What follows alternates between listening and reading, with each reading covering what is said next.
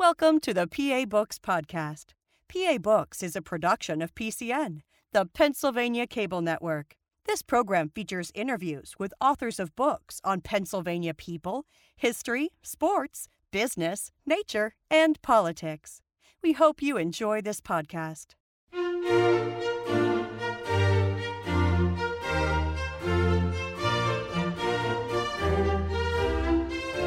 This week on PA Books, Beverly Tomek, author of Slavery and Abolition in Pennsylvania.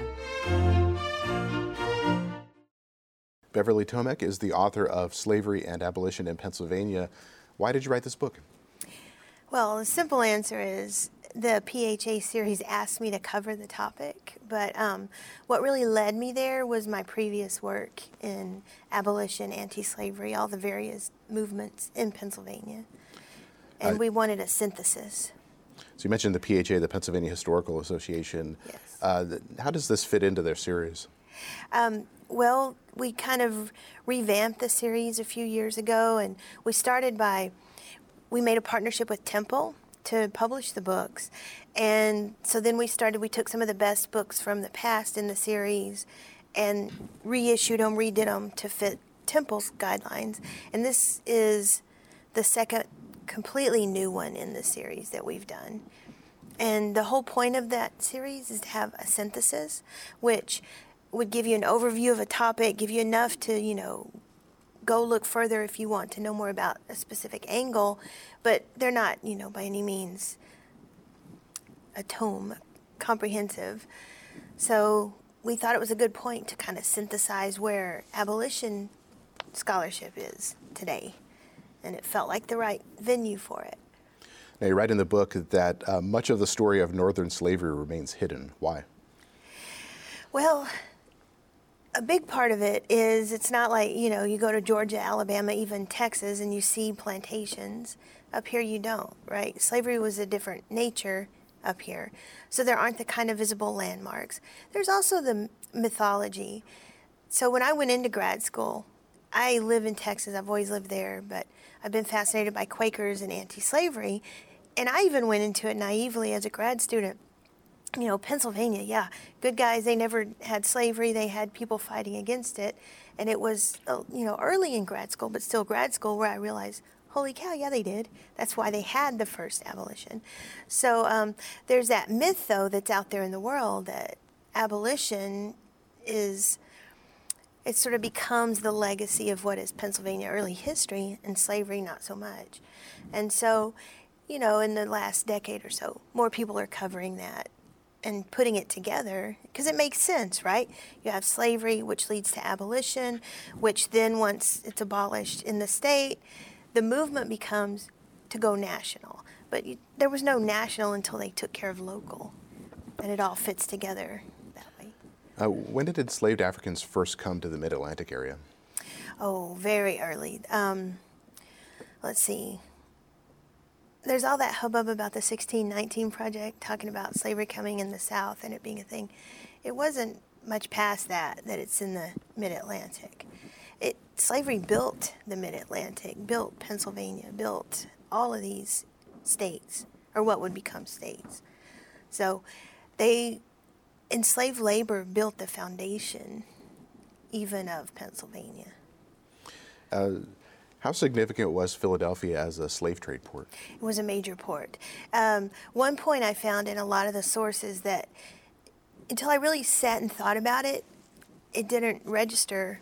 But when you think about it, it kind of affects how you see things. And that is trading enslaved human beings, even in Philadelphia, it was no different than trading any other good in the sense of there was no stigma to it. There was no. Um, feeling of that being ill-gotten gains when you got money from selling humans. It was just another trading good. Um, there's a picture, I believe, that I have in the book of one of the, the main trading houses. You could go be having a meal while they auction humans. And that even happened in Philly, unfortunately. Now, you say that the North benefited from a system of human bondage that was even more varied and complex than the slavery in the South. Uh, what were some of the differences between the, the two forms of slavery? Yes. Um, well, when we think of the South, and again, even within the South, it's complex, but typically in the South, you've got bigger holdings and you've got task system where you have a whole group of enslaved people and you say, okay, you know, take care of 10 bushels of whatever your crop is. And if you finish that at the end of the day, you can have a little free time. And then you have the gang system where you have an overseer standing over and rows of people working in the fields. Up here, it's not quite like that. Um, enslaved people lived in the house, usually with the I say quote owner because I don't like the idea that people owned people, but um, they lived in the same quarters. They did housework. They did very highly skilled work, blacksmithing, uh, chimney sweeping, all kinds of things that are just we just today think of as jobs. We don't think of that as you know an enslaved job. Whereas it's easy to think of agriculture, or at least southern, as you know enslaved work. Well, up here there was agriculture, but it was more um, small scale. There was also um, the iron industry. That was a major industry to employ enslaved workers. So industry, all kinds of stuff. How did the iron industry become a ma- major uh, user of slave labor? Well, just like how um, South Carolina became a major grower of rice. Enslaved people brought certain skills that they had with them, and then as the skills or things develop that you need, you need iron, you need to know how to to make it. They had some knowledge from Africa, and their knowledge got pulled into how to make it grow and, and happen as an industry. And so from there, they, be, they were sort of foundational to it. Uh, were the, the enslaved Africans who were brought into the Philadelphia area, were they specifically chosen by, for skills or from certain regions of, of West Africa? In some cases, and in a lot of cases, they were what they call seasoned first in the Caribbean or Central South America and the islands. So they had um, had a some degree of learning the language, for example. There are some cases where people would bring in um, enslaved people from different regions just so they don't right away kind of form bonds that would, I guess, make them more apt to resist, if you will.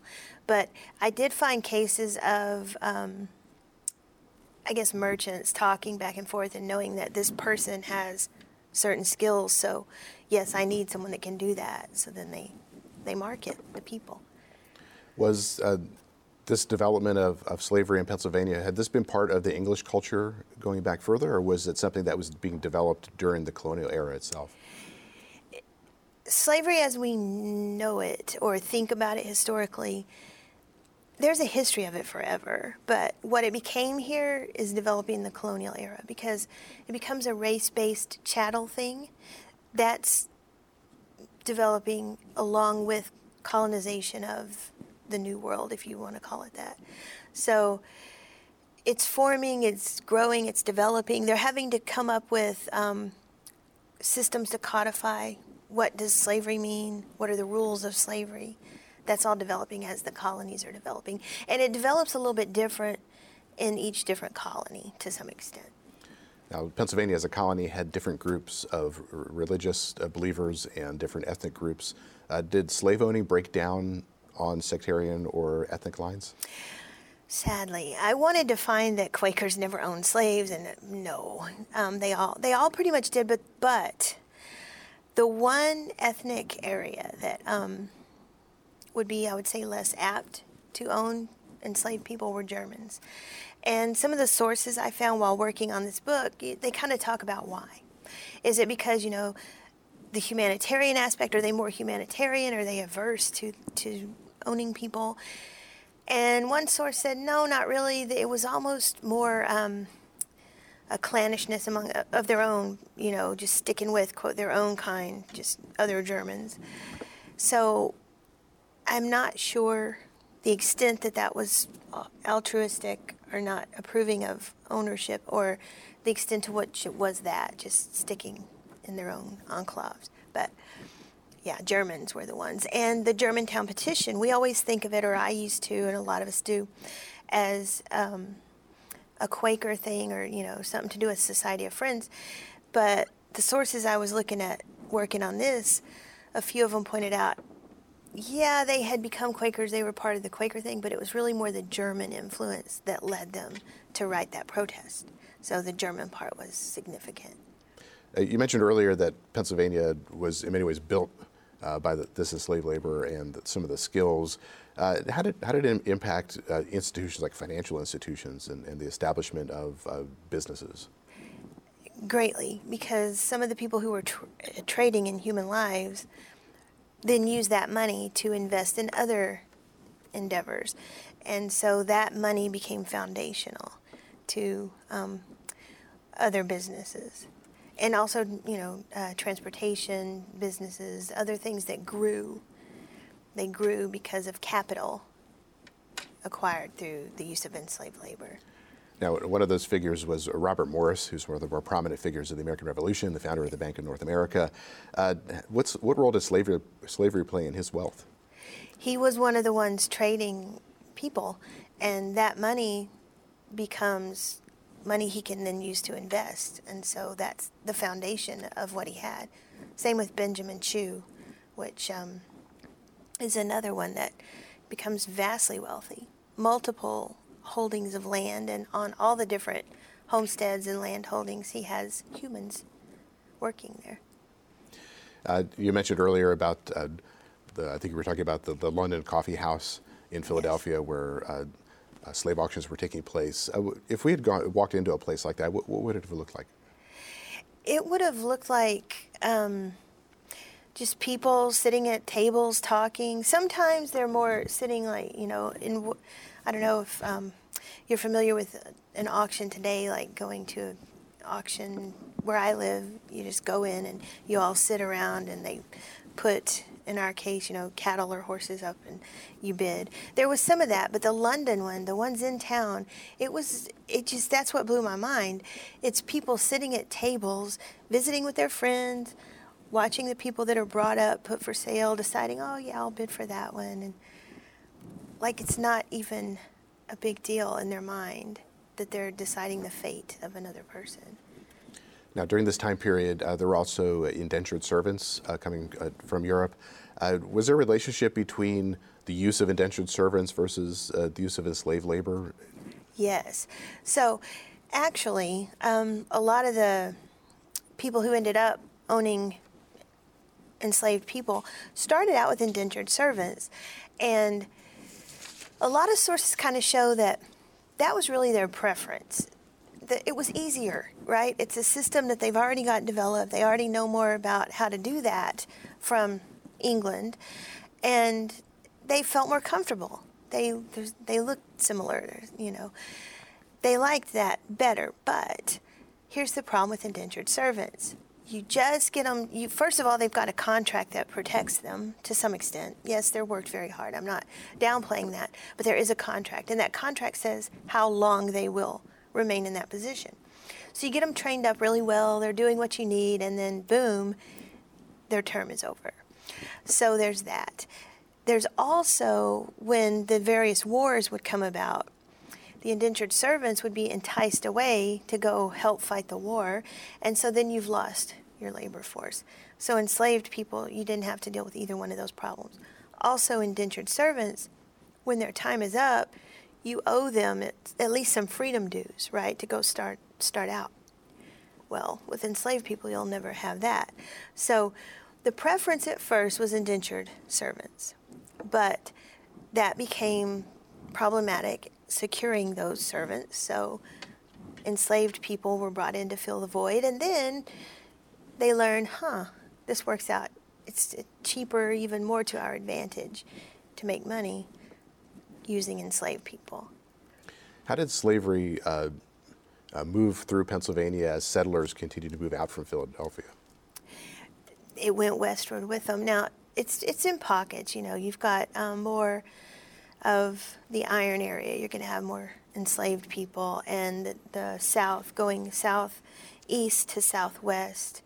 So it fanned outward with settlement. But again, you know, it, it was, it just depended to some extent on where what the settlers are doing when they get to their final destination in terms of how many enslaved people they took. So as, as slavery is developing from, from the early years in, in the uh, colonial uh, area. Uh, how did they develop uh, codes to govern the behavior of enslaved people? that was part of the trick, right? Um, if you when you're working with indentured servants, you've already got codes because you're bringing them with you from the homeland. When it comes to enslaved people, you've got to build a new system. So they start to find ways to maintain their control as tightly as possible.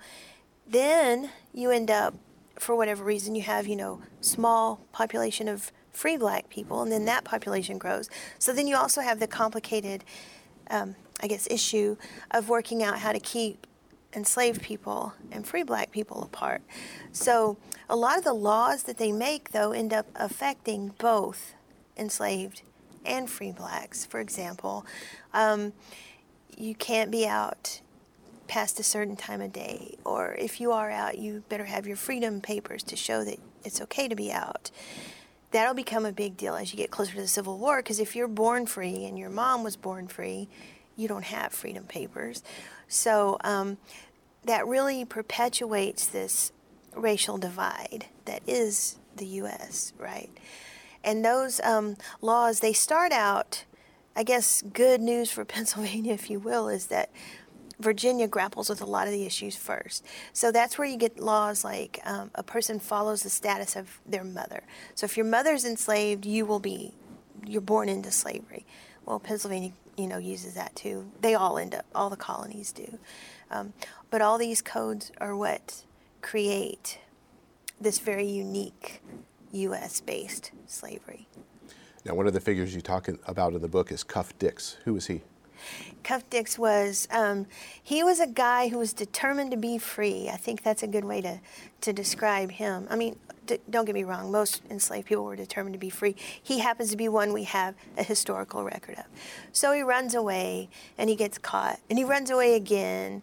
And at one point, um, the master or owner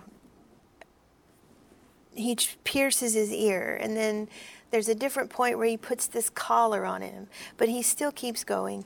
And the truth is, we're not absolutely sure how his life ended, but from what I gather, or what I presume based on the historical evidence and, and where the ads for him stop, is I suspect he was one who ends up going to fight with uh, the British in the Revolution. But he, I just, I don't know, I get a kick out of him. I admire him. He just he wasn't gonna stop, and the more they would catch him, the more he determined he was that he was going to be free. Uh, oh, one of the terms you use in the book is term slaves. What, what did that mean? Okay, that's one that um, I just really started using while writing this because I hadn't really thought about it before. But the, the Gradual Abolition Act, it frees people born after a certain date but um, they're not free till they're grown. So they are enslaved during that time. So they're a term slave. So that's kind of hmm, that's one of the limitations of that act because it is gradual. And if you think about it, in our day and age, you know, to be 30, that's what do they say, the new 20. You're still young back then, you weren't so much. And um, by the time you actually gain that freedom, you've worked, you've worn your you worn yourself out because you had to. So you're free, but your best resources have been spent, so to speak. Now, earlier you mentioned, uh, talked about the Quakers and uh, their later role in the anti slavery movement. Uh, can you talk a, a, little bit about how anti slavery sentiment evolved within the Society of Friends? Sure. I think I see parallels, well, with that in any great conscious movement. You get first the ones who stop and really think about it. You get the Benjamin Lays of the world, and they think about um, you know, slavery's wrong, I got to do something. So Benjamin Lay, he uh, observes slavery and what it looks like in, in the Caribbean, and he comes up and he makes it his mission. He's going to tell people this is a bad thing, we don't need to do this. Well, what happens when you're sort of a pioneer of, of any um, conscious movement? You're the weirdo, right? So at first, people don't really want to listen. Now he does he does do some extreme measures to get his message across. He he at one point he kidnaps a slave owner's child and he's got the child the slave owner's panicking my, my child's gone and, and after a while he says you know he just had him i think a few days but maybe it was a couple days i don't remember how long he had the child but he's like see how that felt that's what you do to people all the time well but then you know how does that look that makes him look a little crazy i guess another thing he does is he um, hollows out a Bible and he takes um, it's I think it's a sheep bladder, whatever it is that he can fill with pokeberry juice, which is red. It looks like blood, and he puts it in the Bible, closes it, comes to church or to meeting, not church, to meeting, and he's got a sword, and that's a big no-no for Quakers. And he stands up and he stabs the Bible with the sword, and the juice squirts out. And, you know, people are covered by fake blood. Again, radical. You can decide to get a message out being radical, or you can, you know, be a little more, I guess, respectable, like John Woolman. So John Woolman writes a number of works, and he's more accepted by the establishment because of how he approaches it. But what really matters here is you've got people of all different mindsets, one or two here and there, sparks of light, bringing this idea out and not shutting up and pursuing it however they pursue it. I, I would argue it takes both. It takes the radical and the calmer elements and they push and they push and you just get one or two more and they add to it and one or two more and eventually within the society of friends you get enough people saying hey come on no to where that starts to be a big enough factor that even those who continue to have economic interest in selling humans or benefiting from enslaved labor little by little they kind of have to accept all right true. It's not a good thing. So then they, being the friends, they um, decide reluctantly stop buying more people, stop importing, and then, you know, emancipation. And then that is mirrored in Pennsylvania society. It's just like that in steps. They stop by, um, first you stop the trade, and then you can end slavery. Uh, was there something similar going on within other faiths, or was it really just the Society of Friends where this anti-slavery movement was growing? They're the they're the pioneers. They're the first. Later, you'll get the Methodist, and we'll talk more about that later. But later, you get the Methodists, who um, they're another group or a sect that is opposed, but that is not. Um, it doesn't become as systematic or endemic in in the movement here as the Quaker movement. Was there anything in the beliefs of the Quakers that made them perhaps more prone to, to oppose slavery? There are, and that's what kind of flummoxes me a little bit about the ones who hang on to it for as long as they do. I know it's cold hard cash, right? But what I love about the Quaker faith, and I still do, is the belief that um, every one of us has an inner light. And that inner light, if you want to call it the Holy Spirit, it's more like really the inner light can speak to the Holy Spirit, the Holy Spirit can speak to the inner light. And any of us, even I tell my students, even women, even people of color, anyone can be reached by this light. So then when you believe that, it kind of makes it harder to think it's okay to, to own groups of people and sell their children and do all the horrible things that come with enslavement.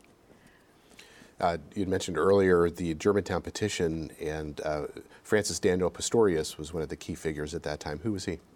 He he was one of those Germans that I had mentioned, um, who comes over, and he's part of. So the Germans within the settlement that becomes Germantown, they they create their little area, their little part of the settlement, and he's one of the leaders of that. And they're just one of the first to really kind of go against slavery. Now, if you really look at the Germantown petition, there's there's some complexity there. I don't know if um, you got to see or if you looked at it, but there is that slavery is wrong. There's also that by bringing people into this new world and owning them and treating them the way we do, we're making God unhappy, so God might smite us or, you know, otherwise get retribution. We're also bringing people into this settlement, into our what becomes state, under conditions that are not friendly. And so, wouldn't we, at any moment, if we were in such a situation, try to rise up and fight back and perhaps kill our captors? Those are the kind of sentiments in there. So you see self interest along with um, moral qualms, if you will. I just think that's so complex, and I think that's important for the whole abolition movement, whether we're talking the early period or we're going all the way up to the Civil War. What really makes the whole thing take off in broader society is when you can get self interest in there. And so Pastorius is one of the first, he and, and his, his partners writing the petition, they're one of the first because they're talking about, yes, it's wrong, but also look, think, be logical. What could happen to us if this continues. And that's a thread that we'll see all the way to the Civil War. Uh, how did enslaved people resist their condition? Well, a million ways. Um, my students usually get kind of frustrated and they want to ask things like, well, why didn't they fight back? And the answer is they did fight back. Now, there are some who fought back, like, you know, poisoning masters or, um, you know, uh, well, Nat Turner, but that's not Pennsylvania. But that's not practical, though. That's really not. What is that going to do in a society that is built upon a system of enslavement and protecting slavery? That kind of resistance is dangerous. So, the real resistance, what I really think most of us would probably do if we found ourselves in a condition of enslavement tomorrow, is the day to day. Working slower where the master doesn't make as much money. Um, breaking tools that are essential to the job, then that costs the master money. Um, feigning illness today, if you can get away with it, that, that would probably be hit or miss. Running away is a big one. And running away is going to become key in, the, uh, in Pennsylvania's role in bigger abolition, like beyond the state. So running away, I think, is um, uh, it, it's an important one. And then you get armed resistance, right? The cover of the book has some armed resistance that I think is pretty interesting. Um, but it's the whole gamut. And I tell what I tell my students, and it, it applies to the people I learned about while researching this book, is every one of us has a different personality, and our personality would influence greatly how we react to any kind of condition, from you know, including enslavement. Now you mentioned in the book uh, uh, the Pinkster Festival. Uh, what, what, was that? That's where enslaved, and then later um, some free black people also can participate. But um, it's in Philly, and they get together and they party and they have fun and they have mock elections. And you know, you and I may think, well, what good did that do? What are they electing? Well, because it's just letting off steam, and it's it's creating their own version of things they see in the bigger world. And it scared the heck out of some uh, white people because they did not want um, any kind of congregation, any kind of getting together, and they thought that it sort of fostered more radical moves for independence. Now, another figure you talk about in the book is Anthony Benezet. Who was he? He was an amazing person. He, uh, well, most people think of him as a teacher, and he was a teacher uh, after reading all of his stuff again, I had read most of his stuff for previous work I had done, but I read it all again for this. And I'm really convinced more than ever he's the first. I'm going to say he was a historian because he was trying to seriously, honestly chronicle life in Africa and what it was like in Africa. Now, why he was doing that is he was trying to sort of counter stereotypes that um, were very prevalent at his time that you know people of african descent they came from uncivilized places so we're doing them favors by bringing them here and, and civilizing them. And he wrote about africa in ways that showed no no we're not. Their their societies are just as varied. They have just as much going for them in a lot of ways and we're ripping people out of them. And his work is just wonderful. It's beautiful because he he's trying to of course fight for abolition, he's also trying to educate. People think of him as someone who educated black children. he educated everybody who would read his stuff. He was trying to educate us all and show us all better. Uh, how did the American Revolution affect slavery in Pennsylvania? The American Revolution, some people argue, is sort of like the, the nail in the coffin for slavery in Pennsylvania. Um, and that's that's a fair assessment because it brings about it brings about all kinds of phrases and, and intellectual thoughts in the world that enslaved people are able to turn around and use to their benefit. For example, uh, the idea that we're all created equal. Well, then you get black Americans, not just in Pennsylvania, but throughout, uh, you know, Massachusetts, Pennsylvania, northern part of the world, saying, oh, hi, I would like some of that equality. You said we're all equal, so I'm a person too. So you get petitions, but you also get an opportunity to participate in the war, to show your equality, to fight for, you know, this this what's going to be a new nation. And then, so when you do that and you fight for this new nation, it it gives you an opportunity to say, well, I fought too. I think of James Forten, right? He was fighting, he was um, on a ship, and he gets captured by the British. And they like him, and they say, you know, if you, why don't you come live with us? Well, you can, we'll, you know, give you all kinds of support, and you can get away from this place where, you know, there's slavery. And he says, no, I'm going to help build this country. And he becomes one of the wealthiest Americans of his time. So it's opportunity. And um, you also, speaking of opportunity, get situations where people will maybe promise someone, you know, okay, I'll tell my enslaved person, hey, if you come fight, I'll let you be free later. And then there you go, there's an obligation. So people gain their freedom that way. Now, in 1780, uh, the Pennsylvania legislature passed the Gradual Abolition Act. Uh, what, what did it do?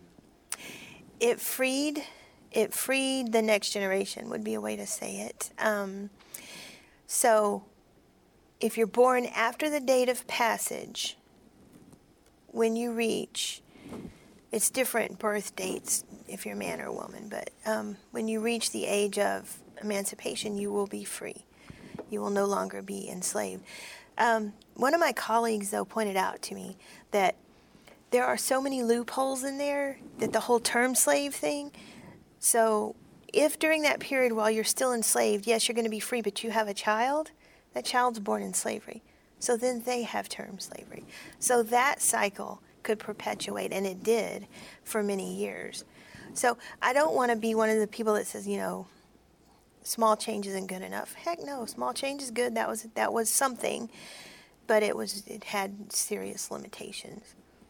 So for, for term slaves who would have been freed at 28 years old, did uh, the slave owners decide to sell them outside of the state? Unfortunately, some did, uh, more than we would want to think would, did. Also, some took pregnant enslaved women out of the state to have children so that those children would not gain freedom at any point. If there was a loophole, someone found it. How did term slavery affect families? You often would have people who would be enslaved for life if they were born before March 1st, 1780, and then others who were not. And once they gained their freedom, they would they leave their families? What, you know, what, what kind of connection do they have then? That's tricky because if you want to stay near your family, it does limit your mobility, right? And a lot of people, not just in Pennsylvania, but um, other states, would end up choosing to be near their family in ways that limited their own opportunities. So it did. It, it limited a lot of people. Was the Gradual Abolition Act seen as a, a significant step at, in its own time? It's seen as radical in its own time. Um, there are people who, so after the act passes, the next legislative cycle, the next group of people who are voted in start trying to repeal it. It's, it's kind of like the Health Care Act today, right? You got people immediately trying to come in and, and change it and repeal it and do away with it. Now, they don't manage to, but there is that effort from the get go. Uh, how did slave owners try to defy the, the provisions in the act?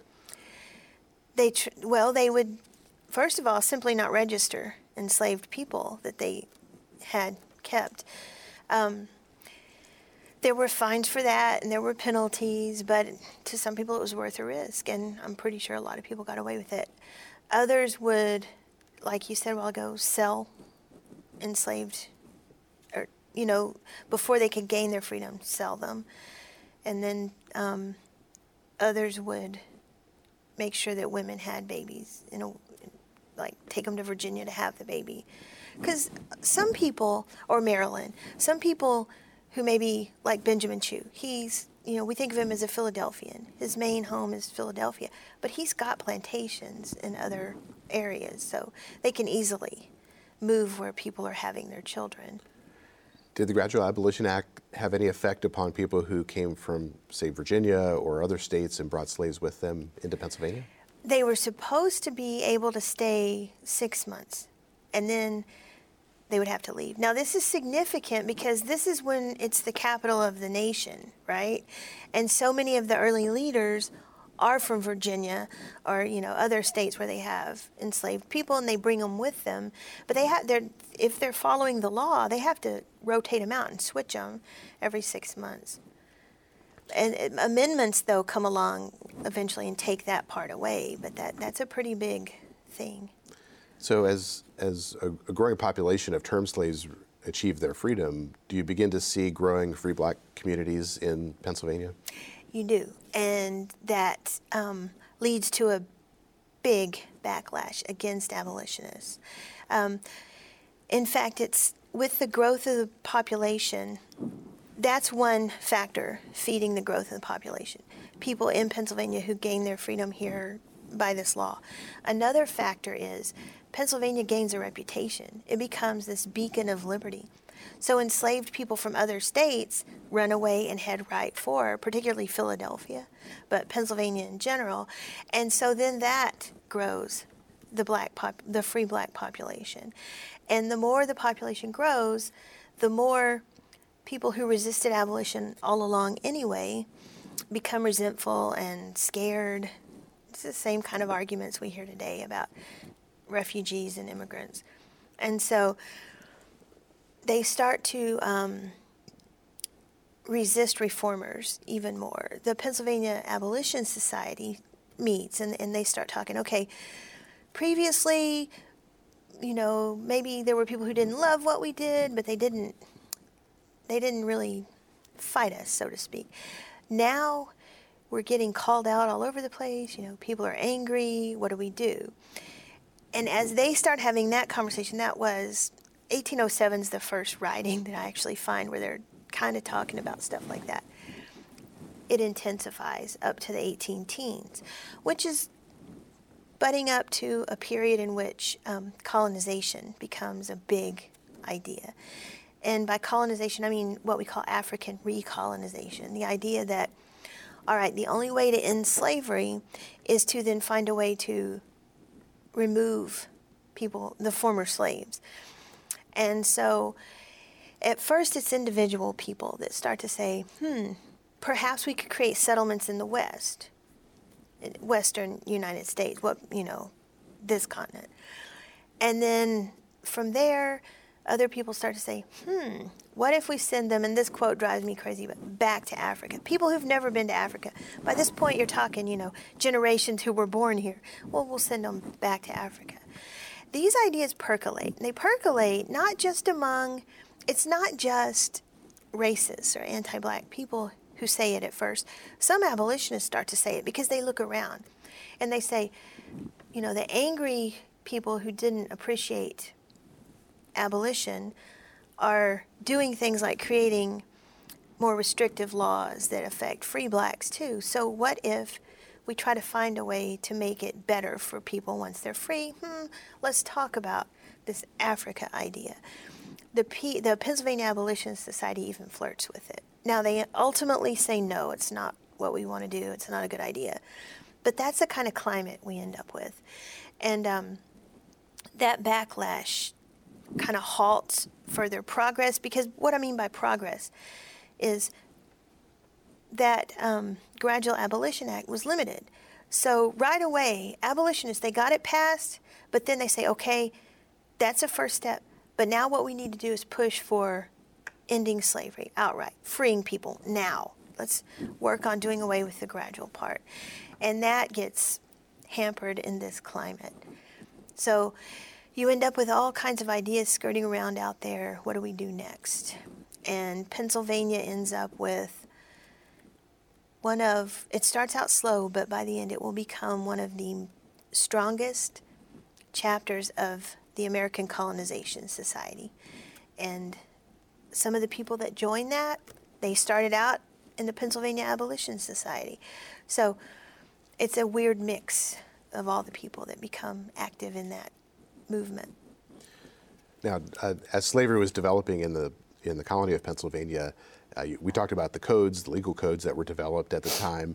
Uh, but in order to uh, establish slavery and, and, enforce it, sets of beliefs and attitudes about race and, and uh, ideologies were developed. Now, as slavery begins to diminish in Pennsylvania, what happens to those beliefs? They don't. They don't diminish. Um, they don't diminish anywhere in the U.S. Um, there is quite a bit of anti abolition sentiment from the beginning, and it's from a number of sources. It is because the slave system that developed was inherently built upon what we would call racism. It had to be. There had to be some mechanism to keep, think about it. John Q, average person who's not going to benefit from enslaved labor because he's just a laborer himself. How do we make sure to keep people apart? We make race a big factor. So, going up into towards the 1830s, that backlash I just talked about is a significant one to hamper further progress. And then um, you're going to end up in a climate by the 1830s of rioting and um, it's race it's sort of race-based kind of rioting but it's also anti-abolition rioting it's a resentment towards free blacks and towards white people who are seen as, you know, friends of the free blacks. And that culminates in into a number of events, but the one that I've written about and focused on elsewhere too is the 1838 mobbing of Pennsylvania Hall in Philadelphia. That um, building, so what happens is abolition starts to break into a number of branches, right? Now, there's been this sort of historical argument that Pennsylvania is the home of that first wave of abolition, but by the 1830s, the heart of abolition moves to New England. That's absolutely not correct. Pennsylvania remains relevant and strong all the way through. They just morph in different ways. Um, there were people even in that early movement, saying that the ultimate goal is immediately ending enslavement. But if we can only get this law to pass that's gradual, then we're going to accept that and keep pushing. And that's what they're doing. And in that climate of them trying to do that, you get new groups that come about. So you've got the Pennsylvania Abolition Society, that's the original. Then you end up with the Pennsylvania Anti Slavery Society, and the Philadelphia Anti Slavery Society and the Philadelphia Female Anti Slavery Society. And all these groups start contributing to the movement, and, and they're all calling for the end of slavery, just in different ways. Well, they come together and they build what was, by all accounts, one of the grandest structures of its time. It was one of the first buildings in Philadelphia to have gas lighting, and it was amazing. Um, there was a ground level with floors, uh, I mean, with stores on that floor and offices for the Abolition Society, and the newspaper was housed there, the Abolition newspaper, and then on the second floor were some big meeting rooms, and then on the third floor was this amazing, what sounded just beautiful. Um, they called it the Grand Sal- Saloon, but um, it was just a gigantic room and it had this really cool ventilation system that just sounded beautiful. And it was up for four days, up and fully open for four days before it was attacked and burned to the ground. And um, what I tell people when I talk about these things and I tell my students is we like this thought that there was a group in Philadelphia that woke up and said slavery was wrong, and maybe it splintered into other groups, but they're all working together because they know slavery's wrong and they're fighting. And that happened. But that was this many people out of that many of a population, right? So that many were not in agreement, and it was those that attacked. Some accounts say that even um, the local police were helping with that. And why, right? People may wonder why. Well, besides the competition of jobs from free blacks, there's also this notion that Pennsylvania, and it, I guess it did it did for certain people, depended upon trade with the South to continue thriving. So we don't want to upset the South, so we don't want to be the anti-slavery mecca. Did uh, did free blacks in Pennsylvania have the right to vote? They did until 1837. Now we don't know the extent to which they took advantage of that right, but basically. What happens in 1837 is the legislature meets and someone in there throws in that because they're talking about um, voting restrictions for propertied people, you know, because uh, up to a certain point, you had to own a certain amount of property to be able to vote. So the question comes, well, you know, we want to open the franchise and, and say that you can have less property and still be able to vote. And during all that discussion, someone throws in the word white. White had not been in, in the Constitution to that point. And it's during that, that's right before that mobbing of that hall, that the vote is taken away from free blacks. And so you get people like, I keep using him as an example, but he's one of my favorites, James Forten. The guy is very wealthy, and now all of a sudden he can't even vote. Now, one of the institutions that was created in the 1780s was the Free African Society. Uh, what, what, was that society and who created it? That was created by um, Absalom Jones and Richard Allen, and it was what I would call, well, others have called a mutual aid society. So basically, what they're tackling is this. There's this notion, okay, if we have abolition and we, you know, let people be free, those people will become a burden to society. And free blacks, like Richard Allen and Absalom Jones, have always said, no, no, they won't. Let me show you. So they came up with um, ways to ensure what we would call self help within their own community. You know what? If someone can't get a job, we'll help them. They won't become a burden to society. So that's one of the main organizations that comes in to try to do that, to support the black community and allow for um, community building, community empowerment, a way to show that black Americans are just as valid as mem- members of society as white Americans. They mentioned Absalom Jones. Who is he? Absalom Jones. He um, he is he ends up being. Uh, I'm drawing a blank on the name of the church. He becomes one of the first independent black ministers. Richard Allen becomes the founder of Mother Bethel, which uh, Bethel Church, uh, and the founder of the AME, the African Methodist Episcopal Church. Those two gentlemen what they did is they were part of St. George's Church, and that was a Methodist church in Philly. And they were important members, and they kind of got more black members to join the church and to pay, you know, pay dues as members. And because of the growth that they brought to the church and other factors, but the growth was big, they needed to expand the church. So they helped raise money and they helped get you know, expansions built on the church, and not long after, they get relegated to the balcony, so to speak, well, literally. And when that happens, they leave the church and create independent. That's the first instance of an independent black church. Now, in the book, you say that Reconstruction failed in Pennsylvania. Why? Oh, Reconstruction failed in the United States, sadly. Um, it failed in general because we, we meaning Americans, not just Pennsylvanians, have never yet completely opened the structure of our society for equality for black Americans. Um, the way Reconstruction would succeed, maybe that's a way to kind of illustrate what I'm saying. Reconstruction would succeed if you truly reorder the society to accommodate the people who are now free. Step one is freeing people, and that's fantastic. It's great to not be owned, but now what? Do you look at the structure of the government, whether it's state or federal, and make it change enough so that those people have an equal role? That's true Reconstruction. So um, in Pennsylvania, the Pennsylvania Abolition Society and black leaders were working towards that and trying before the backlash that I mentioned hit. Once the backlash hit, and this recapitulates in U.S. history, once the backlash hits, it's like, to some extent, giving up.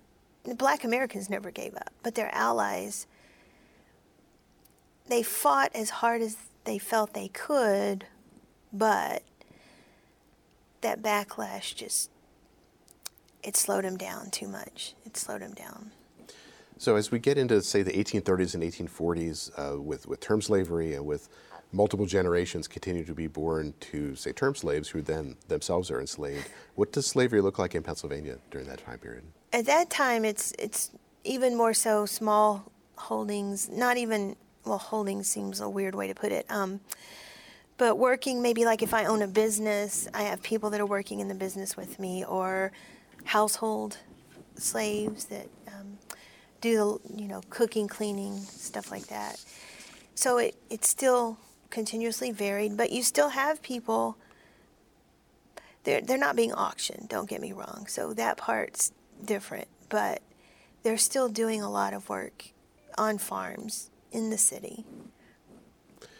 How much risk did free blacks have during this time period of, of being captured and or enslaved or re-enslaved if they had already been freed in, in the South?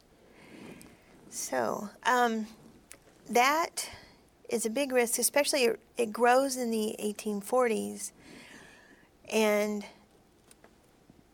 it really becomes a factor with the Fugitive Slave Law of 1850. So there's this gentleman named Martin Delany. He's one of my favorites. I don't know if you picked up on that in the book. Um, he was born in what is now West Virginia. It was Virginia at the time, but they make their way to Pennsylvania. His mom messed up. She taught him how to read and write, and they get figured out.